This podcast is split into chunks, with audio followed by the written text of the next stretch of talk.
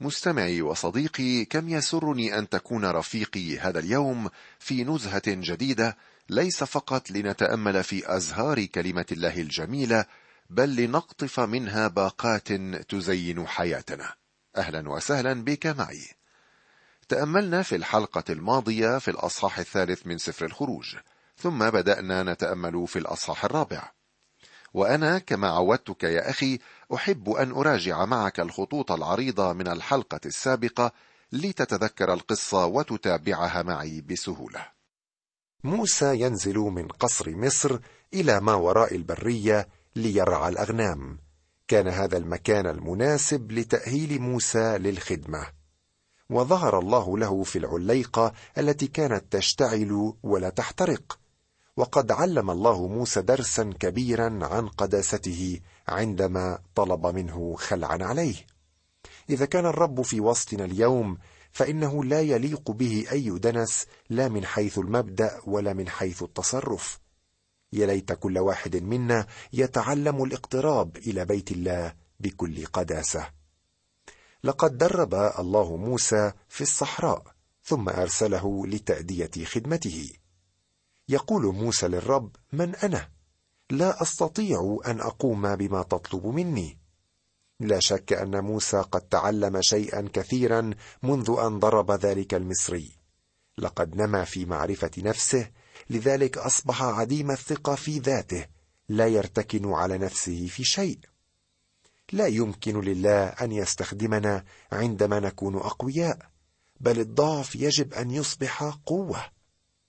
ثم سأل موسى الله عن اسمه فقال الرب اهيا الذي اهيا أو أنا هو الذي أنا هو أو يهوى والآن أتى الوقت لتتميم وعد يوسف كما جاء في الإصحاح الأخير من التكوين الله سيفتقدكم. وفي بداية الإصحاح الرابع من الخروج رأينا موسى يقدم عدة اعتراضات على أخذه المهمة. حقا ما أصعب الاعتماد على الله لدى الإنسان الطبيعي. في الأيام التالية كان موسى سيستخدم العصا بطرق مختلفة. كانت ستصبح شارة سلطته وشهادة للشعب وللمصريين عن حضور الله مع موسى كما أنها ستصبح مصدر قوة له. نتابع دراستنا في الإصحاح الرابع لنرى كيف كان الله يتعامل مع موسى.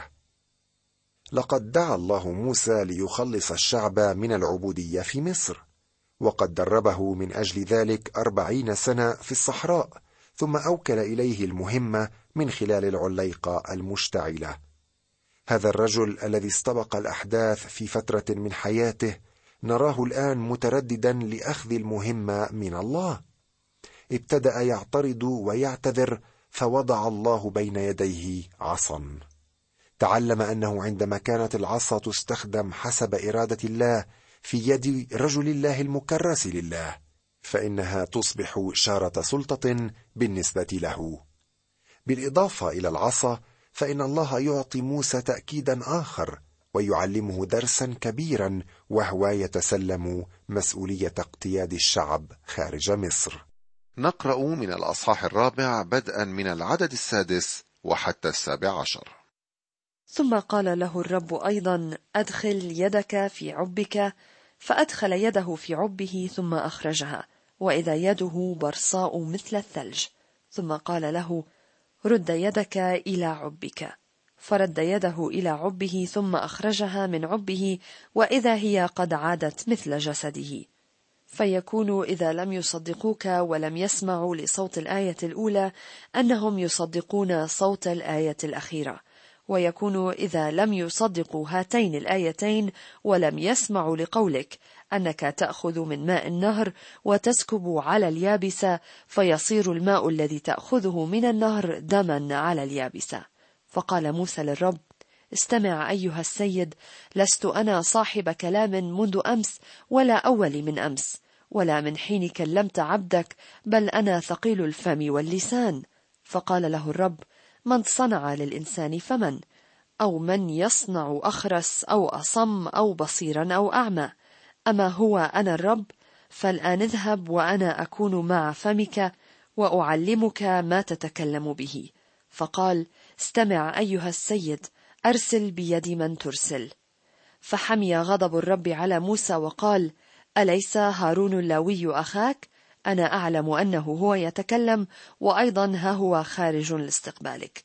فحينما يراك يفرح بقلبه فتكلمه وتضع الكلمات في فمه وأنا أكون مع فمك ومع فمه وأعلمكما ماذا تصنعان.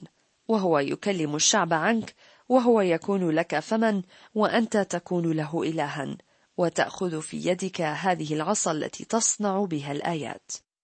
الرسالة هنا هي لموسى بشكل رئيس فالعب هنا يتحدث عن الحياة الداخلية. يقول سفر الأمثال فوق كل تحفظ احفظ قلبك لأن منه مخارج الحياة. بكلمات أخرى اليد هي التي تصنع القلب. كان الله يريد أن يضع العصا في يد رجل مكرس له. وأراد أن تكون يد موسى على وفاق واتفاق مع قلبه. وقد قال المسيح في هذا الصدد في إنجيل متى هكذا كل شجرة جيدة تصنع أثمارا جيدة وأما الشجرة الردية فتصنع أثمارا ردية. ثم قال في إنجيل لوقا الإنسان الصالح من كنز قلبه الصالح يخرج الصلاح والإنسان الشرير من كنز قلبه الشرير يخرج الشر. فإنه من فضلة القلب يتكلم فمه.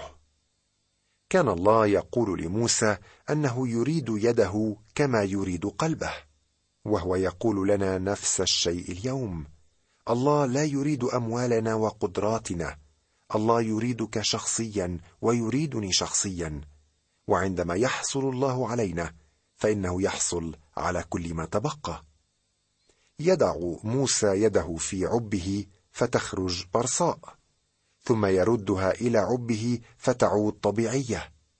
من قلبك يا صديقي يخرج ما هو أنت عليه. أراد الله أن تكون العصا في يد رجل مكرس له كما وأراد أن تتحرك يد هذا الرجل في نفس الاتجاه الذي يتحرك به القلب المسلم. كان هذا درسا عظيما أعطاه الله لموسى وللشعب ولنا اليوم. على أن قلب موسى لم يكن ليكتفي بهذا كله فقدم اعتراضا آخر. لست أنا صاحب كلام منذ أمس ولا أول من أمس ولا من حين كلمت عبدك بل أنا ثقيل الفم واللسان. اذا الاعتراض هو عدم مقدرته على الكلام بشكل لائق.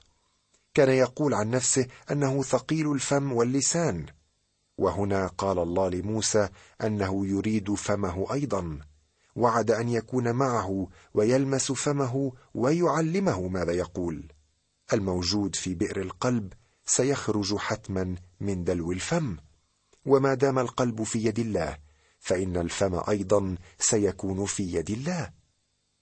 مما يجدر ملاحظته هنا أنه متى كان الله معنا فنفس نقائصنا وضعفاتنا تصبح فرصة لإعلان نعمة الله وصبره الكامل. ولو كان موسى قد لاحظ هذا الحق لما اضطربت نفسه ولا اهتم بثقل لسانه وعدم فصاحته. ولكننا نعلم أن القلب لا يثق بالله. ولهذا نجد موسى لا يزال يحاج الله. فقال استمع أيها السيد أرسل بيدي من ترسل. أراد موسى أن يجد بديلا له. وفي هذا القول رفض لذلك الشرف العظيم الذي كان الرب مزمعا أن يهبه لموسى في إرساله من قبله إلى الشعب وإلى فرعون. لقد ارتكب موسى خطا فادحا بطلبه من الله متكلما باسمه. وقد سمح الله بالأمر لكنه لم يكن يريد وصية مجزأة. ومن الجدير بالذكر أن هذا الأمر قد سبب مشاكل بينما كان الشعب في البرية. فسنرى في سفر العدد أن هارون اخا موسى هو الذي قاد الشعب لعمل العجل الذهبي وعبادته. لم يكن الله يحتاج هارون لخلاص الشعب كان بحاجة فقط إلى موسى. أما موسى فكان مترددا في الثقة في الله فاضطر الله أن يرسل شخصا آخر معه. ولا شك أن الرفق ممدوحة واتخاذ شريك لنا في العمل فيه فائدة. ولكن إذا كانت معرفتنا بالله واختبارنا لرفقته ليست كافية لتجعلنا نسير بدون الاستناد على البشر فإننا لا نستفيد من مرافقة أخ لنا. من المشرف جدا أن نعترف بضعفاتنا يا صديقي ولكن عندما يدعونا الله لمهمة ما علينا أن نستجيب فورا بكل ثقة. كما أن التواضع بدون شك هو اللباس اللائق بالخاطئ عديم الاستحقاق أن يتسربل به. ولكن رفض المركز من الله لا يعد تواضعا. وبعدما كان موسى الوحيد في هذه المأمورية أصبح شريكا لآخر يشاطره الأجرة. ويعمل معه للشهادة وخلاص الشعب. نحن لا نريد أن نشاهر في خادم الله موسى إلا أن غرضنا هو أن نتعلم درسا. ولا شك أن في سيرة موسى دروسا نافعة لنا. نواصل قراءة ما تبقى من الأصحاح الرابع ابتداء من الآية الثامنة عشرة. فمضى موسى ورجع إلى يثرون حميه وقال له أنا أذهب وأرجع إلى إخوتي الذين في مصر لأرى هل هم بعد أحياء. فقال يثرون لموسى اذهب بسلام. وقال الرب لموسى في مديان اذهب ارجع إلى مصر لأنه قد مات جميع القوم الذين كانوا يطلبون نفسك. فأخذ موسى امرأته وبنيه وأركبهم على الحمير ورجع إلى أرض مصر. وأخذ موسى عصا الله في يده. وقال الرب لموسى عندما تذهب لترجع إلى مصر انظر جميع العجائب التي جعلتها في يدك واصنعها قدام فرعون. ولكني أشدد قلبه حتى لا يطلق الشعب. فتقول لفرعون هكذا يقول الرب إسرائيل ابن البكر. فقلت لك أطلق ابني ليعبدني فأبيت أن تطلقه. ها أنا أقتل ابنك البكر. وحدث في الطريق في المنزل أن الرب التقاه وطلب أن يقتله. فأخذت صفورة صوانة وقطعت غرلة ابنها ومست رجليه. فقالت إنك عريس دم لي. فانفك عنه حينئذ قالت عريس دم من أجل الختان. وقال الرب لهارون اذهب إلى البرية لاستقبال موسى. فذهب والتقاه في جبل الله وقبله. فأخبر موسى هارون بجميع كلام الرب الذي أرسله وبكل الآيات التي أوصاه بها. ثم مضى موسى وهارون وجمعا جميع شيوخ بني إسرائيل. فتكلم هارون بجميع الكلام الذي كلم الرب موسى به وصنع الآيات أمام عيون الشعب.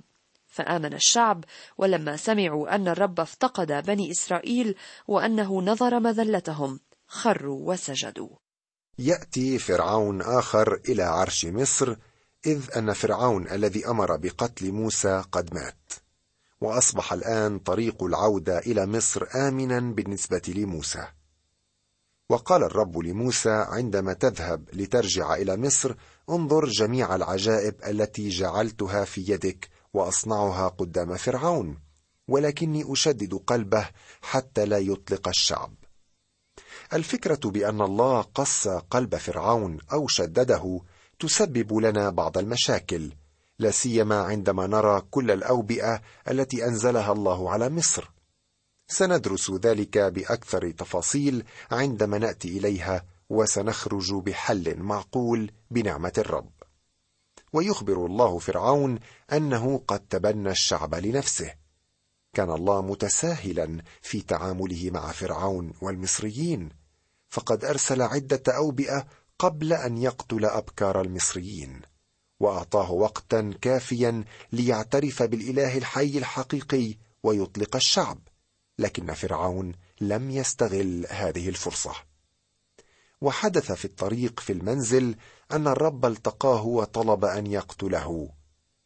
تبدو هذه الآية غريبة ولكنها تكشف عن الاعتراض الثالث لموسى. لقد تغافل عن ختان أولاده. كان الختان في ذلك الوقت علامة العهد الذي أبرمه الله مع إبراهيم. إذ كان على موسى أن يخبر إرادة الله للآخرين. كان عليه أيضا أن يعمل بها. اضطر الله أن يذكر موسى بعدم طاعته بطريقة قاسية. فأخذت صفورة صوانه وقطعت غرلة ابنها ومست رجليه فقالت إنك عريس دم لي فانفك عنه. حينئذ قالت عريس دم من أجل الختان. موقف عسير الفهم حقا. عندما هرب موسى من مصر ذهب إلى أرض مديان. والمديانيون هم أبناء إبراهيم من قطورة زوجته. وقد كان هؤلاء القوم يعبدون الله الواحد فلم يشعر موسى أنه في أرض غريبة. وأصبح صديقا لكاهن مديان وتزوج بابنته صفورة ويعني اسمها الطائر الصغير. وقد بارك الله موسى في بيته في البداية. ولد ابنه البكر في مديان وأسماه جرشوم ويعني الغريب. كان موسى غريبا في تلك الأرض لكنه جعل منها موطنا له. كان لدى موسى مشكلة في حياته الزوجية. لقد دعاه الله في العليقه المشتعله ليذهب إلى مصر وفي الطريق حاول أن يقتله. لماذا؟ لأنه تجاهل أن يختن ابنه. وقد كان الختان علامة العهد بين الله وإبراهيم وكان يعلم الشعب ألا يثقوا بالجسد بل في شخص الله. وآيات كثيرة في الكتاب المقدس تخبرنا أن إبراهيم آمن بالله فحسبه له برا. إسحاق ويعقوب اتبعا إثر إبراهيم وختنا أولادهما. كان الختان يدل على كون الشخص ابن إبراهيم وأنه رجل إيمان. من الواضح أن صفورة لم تقبل بعملية الختان وموسى لم يشدد على ذلك. لربما شعر أن الأمر غير مهم لا سيما وأن زوجته كانت تستنكر ذلك بشدة. لم يستطع موسى أن يقف أمام زوجته ويقرر بختان ابنه مع أنه كان سيقف أمام فرعون. كيف كان سيخبر الشعب أنهم مخطئون وهو لا يستطيع أن يخبر زوجته أنها مخطئة؟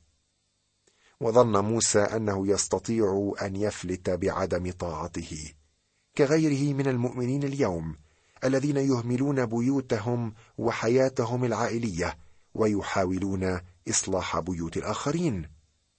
من أجل ذلك اضطر الله أن يبين لموسى جدية الموقف. هناك خطر جسيم عندما لا يتفق الزوج والزوجة على الأمور الروحية. من أجل ذلك يشدد الكتاب على ضرورة الزواج بين المؤمنين فقط وليس من الخارج. لاحظ مستمعي أن صفورة هي التي ختنت ابنها لإنقاذ حياة موسى وفي عملها هذا أظهرت إيمانها. طالبت بالوعد الذي ضمنه العهد مع إبراهيم فداء الدم بعدم الثقة بالجسد. وبعد الختان رأى موسى المشكلة وأرسل زوجته إلى أبيها. وسنرى فيما بعد أن حماه سيعود إليه بصفورة وتتم المصالحة. وذهب هارون للقاء أخيه بأمر من الرب.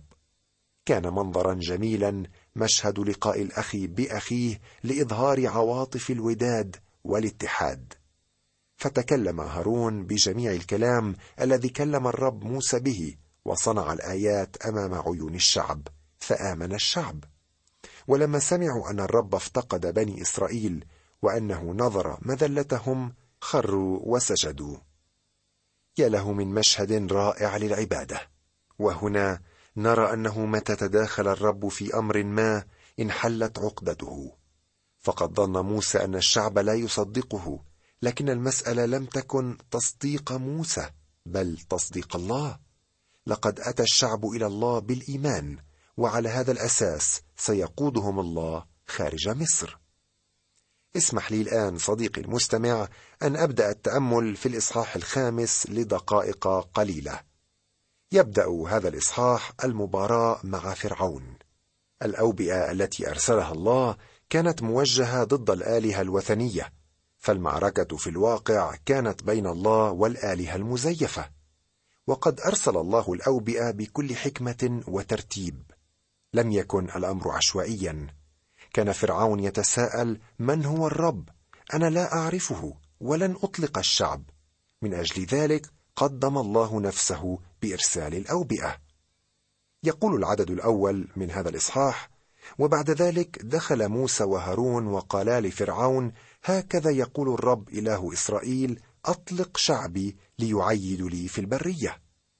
تقديم الذبائح لله في البرية كان الخطوة الأولى نحو تحرير الشعب.